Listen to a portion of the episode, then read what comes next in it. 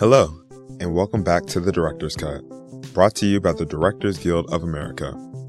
Today, we are happy to bring you highlights from another interview in our visual history program, where some of our most prominent and successful members tell the stories of their careers and creative processes in film, television, and other media.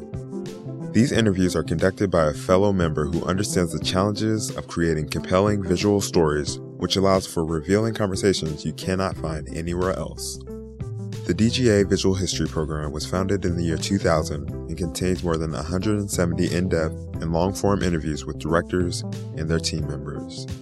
You can watch highlights or any fully transcribed and searchable interview on our website at dga.org slash crafts slash visual history.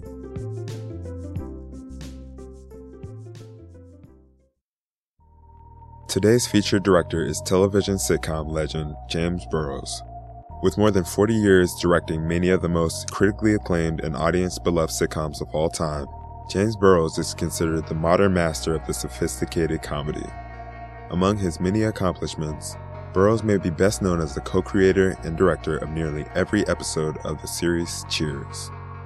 He has directed the pilots for more than 50 television series, many of which have gained iconic status in TV history, including Taxi, Cheers, Frasier, Friends, Will and Grace, Two and a Half Men, and The Big Bang Theory. He has directed episodes of more than 100 series total, and recently directed his 1000th episode of television. Nominated 21 times for a DGA award and 43 times for a Primetime Emmy Award as both director and executive producer, Burrows won the DGA Award for Outstanding Directorial Achievement in Comedy Series four times, twice for Cheers and once each for Frasier and Will and Grace. He also won the Primetime Emmy Award for directing a total of five times. In 2014, the DGA bestowed upon him one of the two inaugural Lifetime Achievement Awards in television direction, along with Robert Butler. Please enjoy listening to highlights of the Visual History Program interview with James Burrows, conducted by his friend and fellow director Michael Lembeck.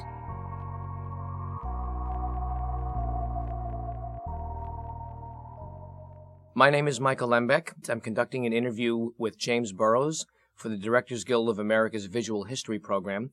We are at the DGA here in Los Angeles, and my card is being held by James Burrows. He's my cue card man. Now he's going to come over and he's going to do this. Uh, please give your full name at birth, nickname. Uh, James Burrows. No, no, no nickname.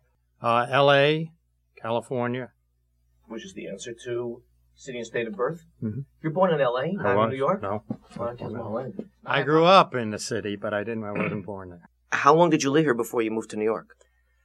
Uh, we lived here about uh, five years. Uh, Were you here because of Dad's work? yeah, my father was writing for radio, writing uh, um, Joan Davis show, writing uh, um, Duffy's Tavern, writing, uh, doing his show called Breakfast with Burrows. Uh, he was out here. Uh, he came out in the 30s, and you know worked selling jokes and stuff like that, and then got a gig on on a radio show and was here till 45 when.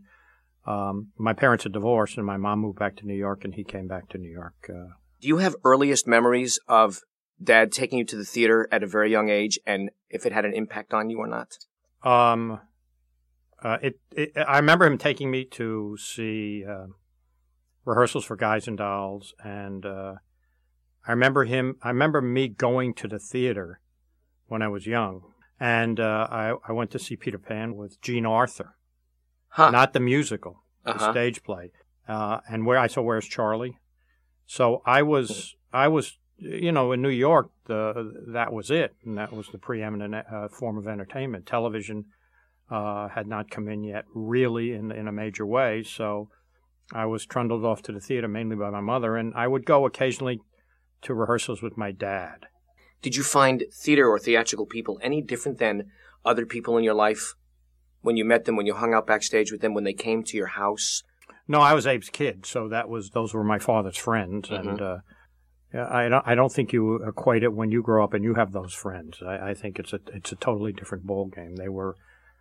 Uh, my father used to have New Year's Eve parties with uh, Truman Capote and Edward Albee, and uh, I once remember uh, sitting at a table with a very tipsy John Steinbeck, Uh huh. taking out his uh, his Nobel Prize speech that he carried in his pocket and showing it to me. So, I mean, I, back then I was not impressed because I really didn't know uh, who who these people were So were. for you, it's normal New York background, stoop ball, punch ball, going Yeah, to public, totally. public school, public school. public school, Yeah. Right? And when you matriculated into the upper grades, be they high school or college, you did not have a design on the theater yet. Is this correct? I uh, I had no designs on the theater because uh, my father was a, a legend in New York City, and growing up with a legend as a dad, you if you have any kind of sekel about you, you don't want to be in the same business because it's too difficult for you as a kid to ever to in your mind to ever surpass him or even be in the same field. So I um, New York will always be Abe's town. Uh, it's it's an amazing it's amazing to me. I still I still if I want theater tickets, I'm Abe's kid. Still, Yeah, yeah, I'm Abe's well, there's kid. something really charming about. it. I know, I know. I, I I used to know most of the box office guys. Okay, so I was going to ask you, what is it that happened at Yale? What what was the uh, epiphany there? So I went to the Yale School of Drama, and I went as a playwright. you know, I got in through my father, hmm and I never, I never realized what my dad did. I used to go to rehearsals, never realized what he did, and then I had, uh, I took, yeah, as a playwright, you have to take directing. So I took um, directing with Nico Psacharopoulos, Mhm. who's you know famous, right. famous East Coast, Right. Williamstown stuff like that. And all of a sudden, I said, "Oh my God, I can do that." I, I, I, I do. I, never realizing that's what my father did because for Abe was a writer director. So when I used to watch Abe work, he was always rewriting. He wasn't. I didn't necessarily know he was giving you know, what the blocking was or anything like Mhm. that. So I, you know, I kind of hooked into directing, and then I, uh, you know, I spent three years at Yale as a playwright. But then once I got out, it was all about stage managing and, and working for Guber Ford and Gross. When the God, I love the Google Groves Uh, I Ford circuit. That summer circuit, I, our whole family would go with my go with my dad. God, those were great. While you're stage managing, job to job, you're doing stage managing. Are you beginning to get enlightened and educated as to what works and what doesn't work? And is all of a sudden the DNA kicking in? And things you heard your dad talk about and say is, are you beginning to form your storytelling notions? Yeah, I think so. Uh, uh, a stage manager gets to direct the understudy. Mhm. So you quote directly from your father, Mhm. from my father, who, you know, I, you know, I remembered things he said and what he used to do. So I, I had to direct, uh, I would direct the understudies. Um, so that was my first directing experience. Right. You, know, you have to begin to rely on your sense of what works and what doesn't work and when somebody's uh, upstaging another person. You have Mhm. to, as a stage manager, you really have no clout. As a stage manager, you have to somehow make peace between the two of them. It's tough to give a note as a stage manager. Yeah. It really, it's really Yeah. hard. Yeah. And And where where does the epiphany occur? I, I think what happens is that uh, I came back to do 40 Carats, again, a play that my father did. Mhm. Uh, actually written by Jay Presson Allen, and Abe directed it. And uh, it opened on Broadway with Julie Harris. Um, so Julie did it for a while, and then I had to put June Allyson in the show. She came, Hmm. Which was traumatic. And then the person who really launched me uh, was uh, Zsa Gabor. Uh, she came into the show, and um, I had to put her in. And she needed me because I knew the ropes. I knew where she had to be. I knew where she had to go. And a lot of times she would, she would start to miss her cues because she cared about how she looked, not necessarily about making a cue on Broadway, which is criminal. So I used to go, have to go in her dressing room and she'll talk about this and throwing her out on stage no matter how she looked. And what happened was I became her wrangler. I could get her to rehearse. I could get her to do a show. So I would go all over the country directing either 40 Carats or Blithe Spirit, which were the two plays she did. And the people wanted her there because she drew an audience. So I ended up in, um, in San Diego at the off Broadway theater where she had agreed to do 40 Carats and she backed out and I ended up with Marjorie Lord who came in to do it and I got a job there based on that show of artistic director for two years. hmm So I ended up there, and I did everything. I did uh, Mr. Roberts with uh, James Drury. hmm I did uh, uh, Don Knotts and the Lazaretto Lovers. It was Mhm. that star thing. Right. But in in the summer stock in the summer stock and dinner theater area, once I started to do this, I would go everywhere because people wanted me because I could do a two hour play In eight days. in eight days. I could do it, and and I could also, I would rewrite occasionally, and I would put some jokes in. The jokes worked and stuff like that, and, Mm-hmm. and it was about, as you know, because we're both in this thing where it's get the friggin' show on, Right. get it done. Get it done, get the basics in there, and then you can tweak with the nuances and everything like that. But unless you, if you start doing nuances, you're going to lose them right away. So you got to get them up there. And so this was literally how how uh, you know my my directing career began. Wow. And so that was that takes us to I'm I'm I'm directing Joan Fontaine in 40 Carats in Wallingford, Connecticut, and I go back to my hotel room on a Saturday night, and I go click, turn on the television, and there's the Mary Tyler Moore show, Mhm. and I'm watching it, and all of a sudden I say, "Oh my God, they're doing a play." I Mhm. had, you know, I watched Dick Van Dyke, Mhm. and uh, and I watched the Phil Silver show. It never occurred to me. Mhm. And all of a sudden I said, "Oh my God, they're doing a play."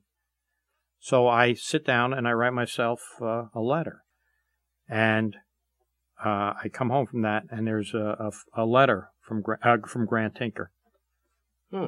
saying, um, "We received your letter. We're very interested in theatrical directors. We're we're going from the Mary Tyler Moore and the Newhart show, which they were doing those two shows, to we're adding the Rhoda show and we're adding the Paul Sand show, two more Right. sitcoms, and we're interested in theatrical directors." So, um, I called him up and he said he'd, um, I could come out to California and I could observe and watch and I would get to do one show. So I came out. It was, it was, you know, it was a paid intern and I started to watch. I started on the Newhart show watching. I started in the last row of the audience. Right. Every week I worked my way down a row, but I was the only observer and on the fifth show, Bob, uh, Robert Moore was the director, and Bob was in the original Cactus Flower, and I knew him.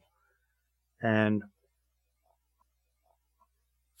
you know, he was rehearsing a scene, and then he took a break, and I walked down. I said hello to him, and I said, uh, I don't know why. I think it'd be funnier if Bob was over here when he said that. Well, that's pretty brave. I know. That's pretty But I knew Bob, and it was not Uh-huh. it was not a criticism. It's just, Right. you know, maybe you can use this. And we all go to lunch. I get a call from Grant Tinker saying, You're not watching the Newhart show anymore. You're being moved to the Mary Tyler Moore show. Uh, Bob was, you know, didn't like the fact that Right. this Pisha, Right. I was 34 then, hmm this Pisha was so. Uh, at, uh, to this day, Bob and I are really good friends. We've become very good friends because I did 10 of his shows. hmm So I go over to um, the Mary Tyler Moore show, which is just beginning because Newhart started early, and I get there and I'm introduced to Jay Sandrich, hmm and uh, it, it's I meet him. He's very sweet. Any questions? I meet him, and so we started to hang out together and uh, become really good friends. And to this day, he's still my great friend, and he's my mentor. hmm You've spoken about Jay often, and I out in life when we speak, you speak of Jay often. What what would, what would you say is, is the main thing that Jay taught you?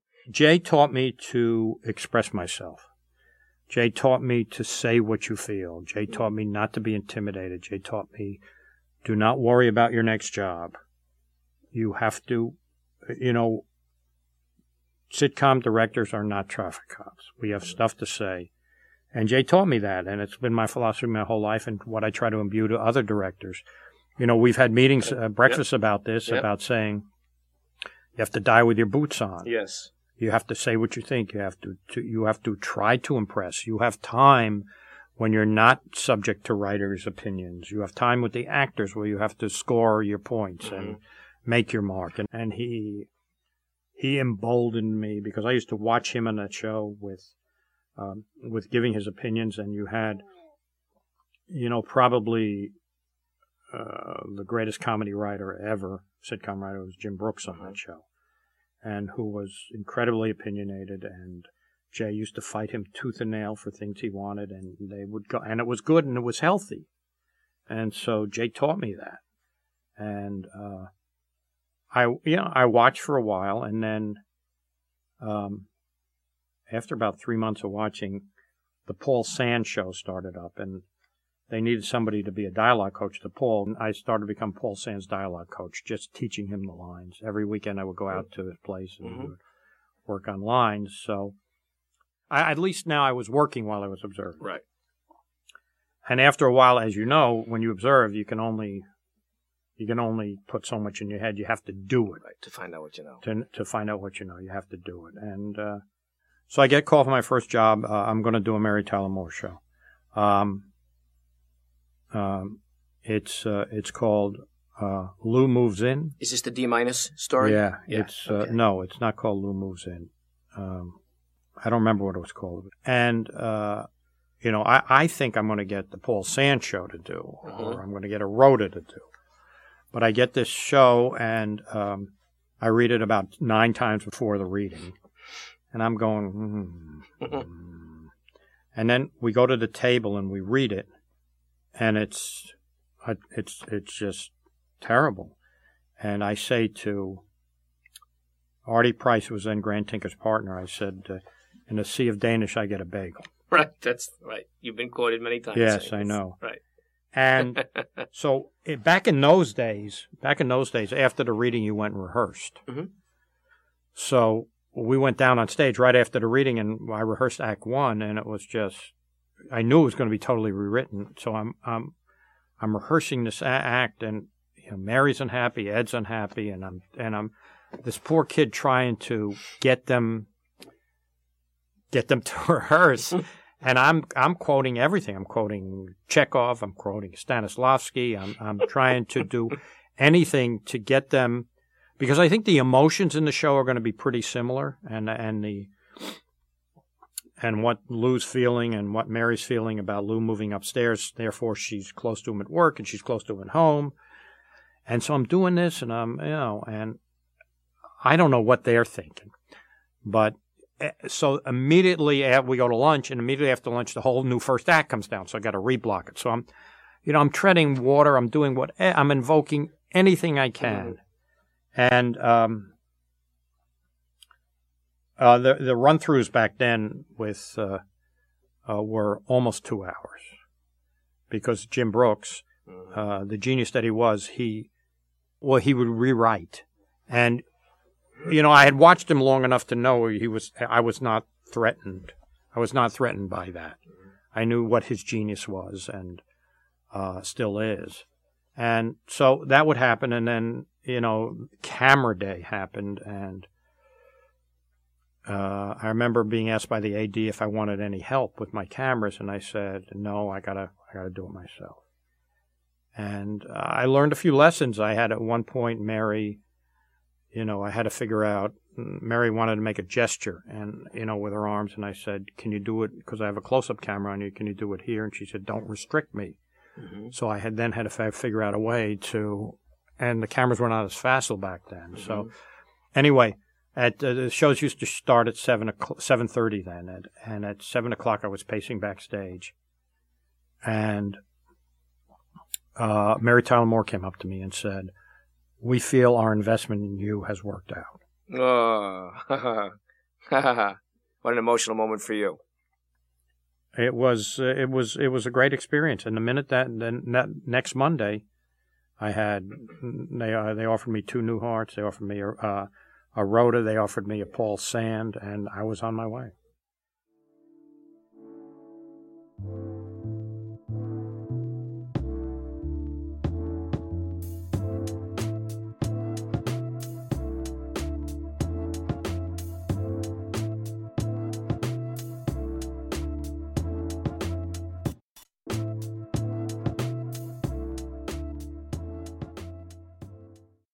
Um, okay, so let's let's put aside the uh, the history of James Burrows for a moment, and let's talk about some different kind of subjects that are much more specific to how you spend your day at work. As the pilot director, what role do you play in the development of a pilot? My job, and I think of it this way: my job is to protect the vision of the writer. Mm-hmm. Therefore, the shows that I choose to do, the pilots I choose to do, I have to light the vision. So, uh, therefore, my job now is to get around, to help the writers get around these preconceptions of, uh, of, of what a show should be and trying to homogenize the show. Mm-hmm. Um, and, and and there's no more greater example than Will and Grace, which when I read that script, I went, "Oh my God, uh, uh, these guys have written a show that has a distinct point of view that's not on television. How do I protect that point of view?" Mm-hmm. And so that's my first goal. So everything I do is to make sure that that point of view ends up on Right. the screen.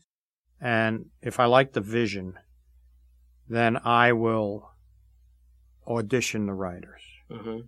They think they're meeting me, but I'm auditioning the writers because I want I want to know that there is back and forth between us. I want them to be able to defend their material, not be defensive about the Mhm. material. I don't want them to say to me, "No, it's funny." I don't want to hear those words. If I hear those words, I don't want to or uh, you know, I, if I hear the words, "No, no, we know what we want to do." I don't want that. Mm-hmm. I want to be able, I want them to be able to listen to what I have to say. And, and the one caveat I have with them is 50% of what I say is golden, 50% is shit.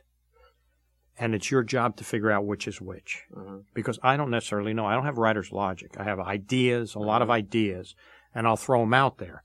But consider them. If you, you don't have to do them all, Right. if you have a better way to do it, fine. But don't tell me no, our ways. Uh, no, no, we're not going to. We're not going to think about your ideas. Mm-hmm. You know, that's that's that's what I require from my writers. Uh, you know, and what works the best? What what what has proven to work the best when communicating with writers? Well, you, I mean, if uh, I see you, you can watch them and you start throwing out ideas, and you and you see if you see the head go like that, maybe maybe you got to them, and that's what I'm looking for. Mhm. I'm looking for the consideration. I don't want to screw up their vision, but I want them to go, huh, that may be a better way to tell the story. I mean, in, in, in the pilot of Will and Grace, there was a scene where um, Will goes running down to the courthouse to talk Grace out of a marriage or something like that. And I said to the guys, "Mm, I, I think we've seen that scene. Maybe you want to do where they get angry at one another. Because Will says, don't marry him, and Grace says, screw you, and does it. And then Grace, because she says screw you, feels bad, so she goes back to Will. Mm-hmm. So you have that dynamic Mhm. rather than the typical court. I mean, there, and they took that suggestion, and the pilot, I think, was better because of those Mm-hmm. those moments. Uh, uh, the great thing about that show was it was like Third Rock. It was a uh, fantasy. Mm-hmm. Will Grace is a fantasy. It's a fairy tale, Mm-hmm. oh, literally and figuratively. Mm-hmm. It's it was a show that was not of the earth because it was um, hyper reality, Mm-hmm. and so that was great in dealing with the subject matter of a homosexual in the lead and Mm-hmm. a um, his buddy who who screwed every guy in New York but was innocent, Mm-hmm. and uh, a fairy godmother in Megan who was, uh, you know, so everything the the most the most grounded character, uh, the most normal character was Messing, who was playing a, a neurotic Jew, and Eric grounded his character. Yet it was he, was he was. Uh, a bit of a fairy tale too. So that's what was great about that show. We did shit on that show that was n- was not realistic. Jack, you know, Sean used to make those entrances with doing cartwheels. It was not realistic, but we got away with it because it was hyper. Yeah. It was hyper reality. That was that's why I I did every show because I was doing, I was working in a milieu and with characters I had never worked with before. Yeah. I want to move forward, but I want to move back first, which is I want to talk about Cheers. How involved were you in the creating of that? Uh, we were um, Glenn and Les Charles and myself were we we were all on um, the Phyllis Show in 1975. They were story editors. I was a director. we met then. Then in '78, we were reunited. They were producers of Taxi, and I was a director.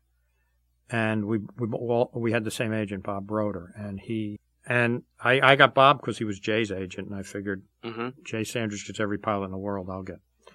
So anyway, so Bob wanted us to do a show together, and we did. We did. We we liked one another, so we talked about this show. Uh, you know, Fawlty Towers was our favorite show, and so we decided to set the show in a hotel.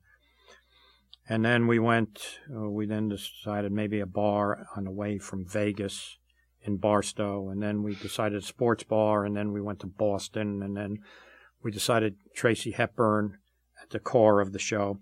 Anyway, so I was that was the only show I've ever taken created by credit. Right, but that's exactly that. What you just described, that development process, is fascinating to me. And it took you ultimately where? it took uh, it took me uh, uh, To Bar in Boston. a bar in Boston because it became well the Vegas bar. I mean the Barstow bar was people going co- uh, going from and coming to Vegas. Mm-hmm. So we thought we'd get interesting types there. But we were all sports fans. We decided a sports bar. We thought an ex-alcoholic wide receiver. Sam Malone was originally a wide receiver for the Patriots. Uh, we thought it was interesting that uh, the the first conception of Sam was that he was working for a woman, which is what happened when Kirstie took over. Mm-hmm. But the boys, God love them, the, the most influential people in my life uh, were Glenn Les Charles. We we talked about the characters, the coach, the waitress, Carla, um, uh, the guy George or Norm. He was originally called George. George Wendt was Mm. originally called George.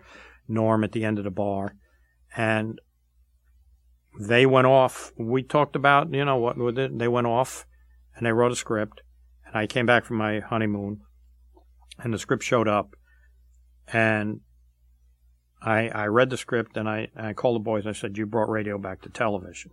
What they did was it was a it was a show about people who came in the bar and talked. So you could literally do the show on radio, and it would have been a big hit. Mm-hmm. Um, they took the character of uh, Sam working for a woman and created this wonderful character about the student, this teaching assistant who came in and was marooned in the bar. Mm-hmm. And we went through about six months of auditions, Wow. finding um, finding people. I knew about Ted Danson because he had read for uh, Best of the West. Mm-hmm. And so I, I, I was one of his big champions. And uh, Shelley Long, they we had tried. Everybody had tried to get Shelley Long to do pilots, and she wouldn't do it. Um, the character of Coach was originally uh, given to Robert Prosky, but he didn't want to. Um, he didn't want to relocate from Washington, Mm-hmm. and we always had Rhea in mind for Carla because she was on Taxi playing Of course. Zena. Uh, and uh, so and it, it was great, and we spent six months casting. Uh, we had uh, we had a, a um, the final audition instead of being in the studios in the network's green room or wherever they had, we got um, a um, a bar set that was on Bosom Buddies, and had a catered lunch, and invited the network and the studio to see three these three couples audition for Sam and Diane. You had Fred Dryer and Julia Duffy, William Devane and Lisa Eichhorn, and Ted and Shelley. And the person who was perfect for Sam Malone, well, it was Sam Harrison originally. Sam Malone was Fred Dryer. He was, he was that character because Fred was a defensive end. Mm-hmm. So we, all three couples had different, different personalities, different things that made them funny. They were all great, but the the upside was You, Ted and you filmed the scenes? No, we never filmed them. You just showed them. Just uh, they were in the audience. Right. Yeah, Right. they, we set up chairs. They, we set up chairs, Wow. and it was that that that week my first daughter was born. So I, I remember it distinctly, and there were votes for every. We got up. We went up in a room. Everybody voted, and there were votes for Mhm. Freddie, and there were Mhm. votes for Billy, Devane, and but the best upside was Ted and Shelley. They had the greatest chemistry together. Right. And do you have a, a particular particular methodology or process that you use in casting that is is yours that you always exercise? No, you, yeah. Here's the methodology. You, uh, you, you're going to see a scene. Mm-hmm. Uh, uh, read uh, Well, I used to see it on, on Cheers. We used to see read 60 times. Same scene in audition. hmm And uh, we never changed the scene because we knew someday, although we were bored by this, someday somebody's going to put a new twist on that scene. Right, and that's the one. So that's that's what I look for. It's a new twist on the scene. It's a Mhm. way to make something funny that you've heard a hundred times, and that's that's what you look for in an actor. Right. Do you work with the actors at all? Sometimes, yeah, sometimes you work with them. Right. You know, it's if you have to work with them, ninety nine percent of the time they ain't gonna get the job hmm because what you're doing is trying to make them mediocre. hmm where those who come in and have already elevated the part, they've elevated the character. They Mhm. make the writer's job easier. hmm They're bringing something to the dance. When Danny came in, did you know about him already for Taxi? Mhm. And did you go, "Oh my God, how can that not be the guy"? They, uh, I, I don't know. I wasn't there when Danny came in initially. I was there when he read at the network. hmm He came in, threw the script on the table, and said, "Who wrote this shit?" Right. That's a famous story. That's a famous story. Right. But I was there when Chris Lloyd came in for Reverend Jim. And I think every producer and writer in the room and director had to change their underwear because we laughed so hard. wow. Because he, I was there when Dan Hedaya came in to read for Nick Tortelli. Right. I mean, though, Isn't it thrilling when that happens? oh, It, it, it- surprise. it's also, oh, thank God, there's the person. Yeah, but it's in. surprise. Is what I told humor is surprise. Uh huh. So when the person comes in and does something you couldn't think of, Right. ah, Gotta have it. Jack, uh, you know, Sean Hayes for Jack McFarland. Uh, uh, uh, Nick Colasanto for a coach. Yeah. Yeah. Totally. Never saw that coming. I'm Never- sure. And I, they told me about Ed. Asner. Uh, uh, you know, Ed and Gavin and Ted Knight before Mary Tyler Moore all played heavies. Never did any comedy. Really? Yeah, and and that's what I look for when I'm casting. Yeah, I look so for guys exciting. who've never seen. Now, Ni- Nicky Nicky Colasanto was the mafia boss in Raging Bull. You look at him, ah, he's not funny, and all of a sudden, bah, you know. So that's what you you want. You want your your so, uh, your socks knocked off. Whose idea was Tony? Who brought? Who the heck thought Tony Danza should come in and read for this? Stu Sheslow. Really? hmm Stu was an executive at uh, at ABC then, and I think he had done a movie with Tony where he was a a, a uh, he, he had a small I, part I in a didn't movie. even know that Tony had done anything before Taxi. Yeah, he had done a movie, a small part in a Uh-huh. movie, and uh, well, he just had that quality. Just Yeah. he lit up a room. I know. It's it's it's a spectacular, indescribable, indefinable moment when that person walks in. Right? I mean, you see that. But what's great about the television process, as opposed to the movie process, in television, when you see somebody with just in a room with the writers and they make you laugh, Mm-hmm. they have to come back for the network. They have to come back for the studio. Mm-hmm. And the key thing is, if they continue to make you laugh, Right. if they don't continue, Yeah. Right. Okay, so now I want to move into rehearsals. And I guess it would be a two part. One is when you start a show, new cast, for as long as it takes to start working shorter hours. And then when you're with a cast of veterans and you've been doing it for a number of years, what's the difference in rehearsal spent? with uh, with uh, with a new cast, uh, I, I spend maybe two three hours just talking a little bit. Uh, and I, on Cheers, I spent about six hours. We all sat around the bar. This was at Pilot Week. Mhm. Right. As, as opposed to year four, first 13 of that season. Uh, How are the rehearsals different? What do they look like? oh, okay. When I in the first year, it's it, it, if you cast the show well, they're the exactly the same amount of time as in the fourth year. Because Really? Well, you you- hopefully you cast actors who you don't have to get to mediocre, who actors who are have to get to mediocre. yeah, or actors who Yeah. are mediocre who you can take to the next level, or Mhm. actors who are good you can take to great. Mhm. Hopefully you've done that, and then all of a sudden your rehearsal process comes this wonderful, exciting thing where your your new stuff is coming out, new new ways to do lines are coming out. Mhm. So I spend a little more time. I do in the first year of a show. I do every scene twice. When I'm rehearsing it. Mm-hmm. And then eventually it's only done once. And when you are doing the scenes twice, the first time you are you stopping and starting? Yeah. Right. And doing your directing thing. Yeah, but my I'm an editor. Mhm. Uh, you know, I'm a I'm a guy. I'm a guy who uh, you act for me, and I'll tell you what's good. Mm-hmm. And as they do that, you, ideas occur to you that Mhm. you throw in. Mm-hmm. But that's what you want. You don't want to come in and you've uh, had little stick figures at night and you move them around. You don't want to have any preconception, or Right. I don't, where the actor should be. Right. Because that immediately the actors become uh, puppets. Mhm. You don't want them puppets. You want them giving you ideas. Mhm. And, you know, if you don't like an idea of an actor, you don't say, I hate that. You say, maybe try it this way. Mm-hmm. So in the in the first year of a show, I, I do every scene twice, and then once, well, maybe the first six weeks. If the actors are good enough, you only need to do it once because Right. what the sitcom has become is a tennis match, Mm-hmm. And the actors are good enough; they get it the first time. So when I say tennis match, it means that the writers write a script, and I think of it as a tennis ball, and they they they, they hit it to the actors at the Mhm. reading. The actors read it and hit it back to them after the reading. The writers rewrite based on the reading, hit the tennis ball back to the actors, and I run through the new version. And then we hit the tennis ball back to them. So the longer it takes you hit the tennis ball back, the less time you have of perfecting the show. And the thing that will slow me down is actors' questions.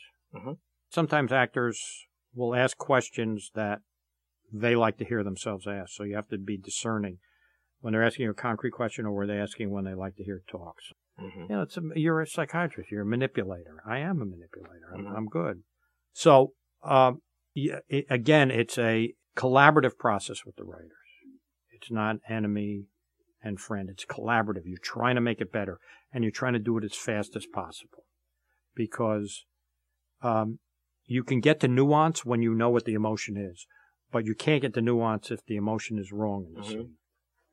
So you got to get the emotion right. Then you work on the nuance. The actors are usually good with nuance. They'll work at it at home and stuff like that. So if you start working on nuance and the emotion isn't right, you've gone, you've wasted time. What is it about working in the theater that prepares the director better for communicating to actors and and helping them invest in what it is the author's intent is? Do you believe that that's true? Yeah, it is an advantage when you talk to actors. Uh, I think that uh, if you come out of film, there's more technical expertise Mhm. that you know. But if you come from the theater, the, that technical expertise you don't really need. Mm-hmm. At least the theater I do. Uh, I mean, but uh, you know, uh, I would uh, I, I, if I had hadn't if I had done film instead of theater, it would have still been the same thing for me because for some reason I know how to talk to actors. You know how to talk to actors, and it's you can't learn that. Mm-hmm. You just can't learn that. You can perfect that and hone that and put more into that, get more experience of how to do that, tell more stories. There are ways you you know, you have to be a psychiatrist, you know, it's all about Mhm. manipulation.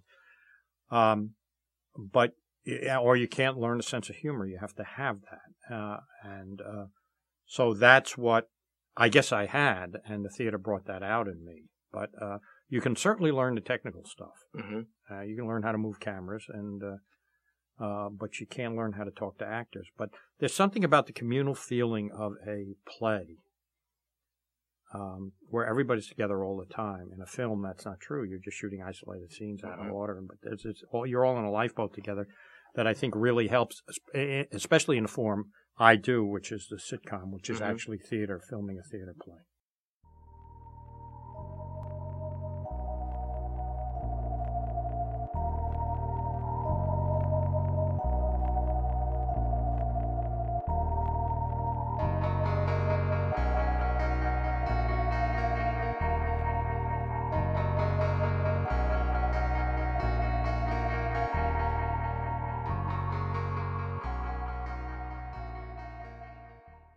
You talk about um, it's really the words. It's the words, and that, that sometimes when you walk, you walk just behind cameras and, and, listen. And I've seen you at table reads, um, in which you never look up. I just see you listening. You're not looking at the actors. You're just listening.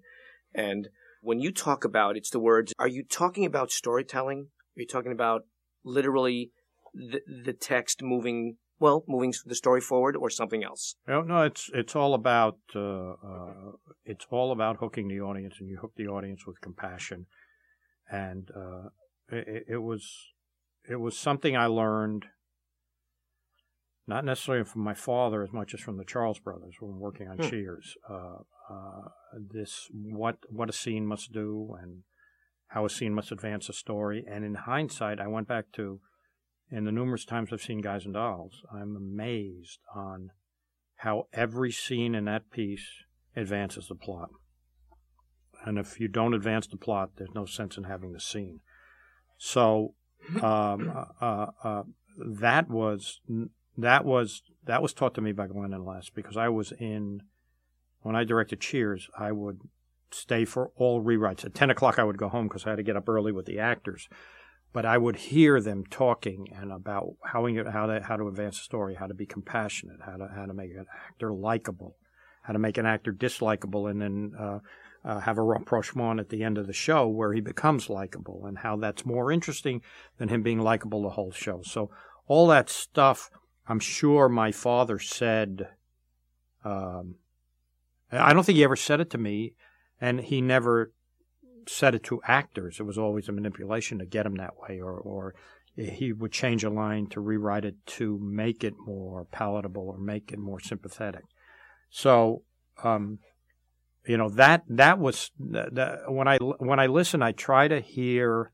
You know, I don't worry about jokes because all those guys can write jokes. It's just I worry about them telling a good story and mm-hmm. advancing mm-hmm. the plot. Every right. So therefore, when you talk about when you've been quoted before talking about the words, it's it's the words. You're talking about story. It's the words. It's the words in all rehearsals and readings and stuff like that. And when it's in front of the audience, you have to have those those those beats down already. Mm-hmm. And then when I walk behind the cameras, I'm listening for the rhythms.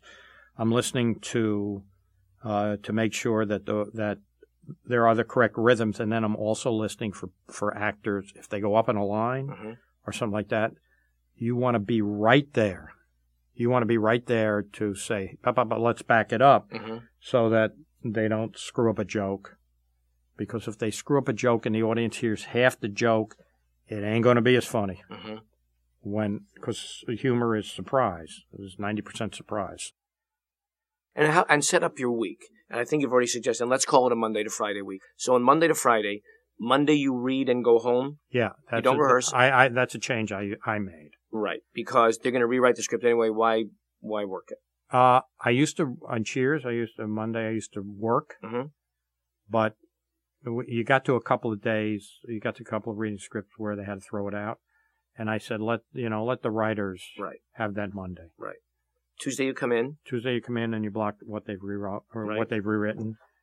And then you show it to them. Wednesday you come in, you block what they've rewritten. You show it to them. Thursday the cameras come in. Mm-hmm. You block the cameras around. Are you is do you have a habit of showing a run through Thursday after camera blocking, or would prefer not to? Or it doesn't uh, matter to you. Uh, it depends. Uh, on a Monday through Thursday, a Monday through Friday show, I don't usually unless there's a scene that's a problem. Mm-hmm. And I try to show them that scene before I block the cameras because if it's going to change, again, you're wasting time.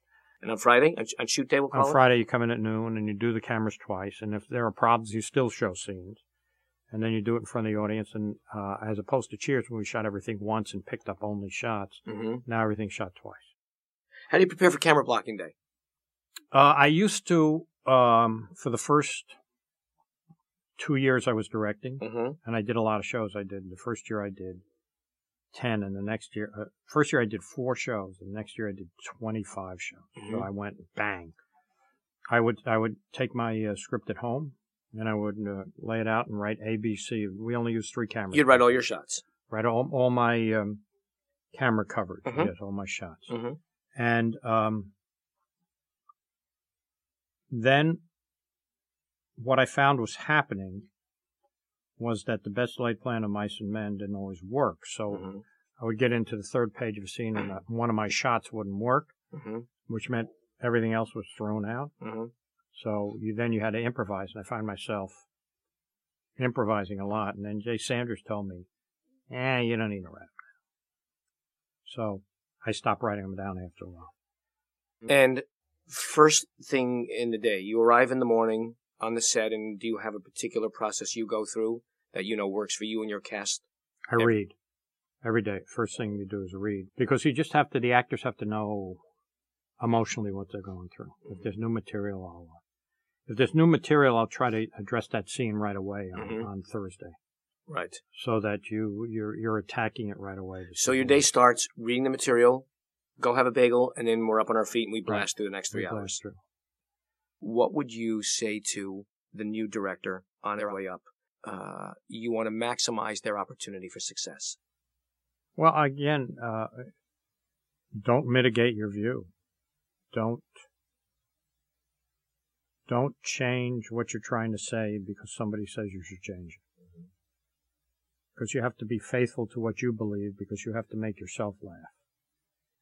Uh, uh, one of the great things I, l- I, I learned in, in, in doing all these shows was, um, I chose them because they made me laugh Mm-hmm. not because I thought they would make somebody else laugh. Just they made me laugh, and luckily enough, I was simpatico Mm-hmm. with uh, uh, the audience. So you gotta do, you gotta be truthful to yourself and what excites you and what titillates you about your own vision. Don't try to change it because you think America will like it. Mm-hmm. And uh, I, I don't know what the particular field is. In my field, I, again, you have to score your points according to the rules of their game. Mm-hmm. You have to play by their rules Mhm. and yet get your vision in there. So it's a complicated task, Mm-hmm. but it's a task that that can be done. So it's about scoring your points. And in my particular field, because it's different than one camera, my particular field, it's about playing by somebody else's rules Mm-hmm. and co-opting them and putting your two cents or three cents, hopefully it's more than two cents, into it. And therefore getting your point across and impressing people with what you do, playing within their rules. And that's, if you don't do that, if you just kind of blah, you're not going to get the next Mm-hmm. if you don't experiment, if you don't try, if you don't go out there and put a little of your soul in the show, you're not going to, you, you won't succeed. You just won't. Right. Thank you, Mr. Burrows. Thank you. Thanks for listening to highlights of this visual history interview with James Burrows. On our website, you can watch the entire interview and hear Mr. Burrows further discuss the art of television direction. You can also explore the entire public collection of our visual history program, so check it all out at dga.org slash crafts slash visual history.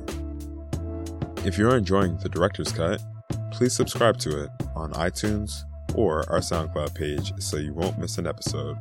And if you like this episode, please leave us a review. We'd love to hear your feedback. Thanks for listening and have a great week. This podcast is produced by the Directors Guild of America. Music is by Dan Wally.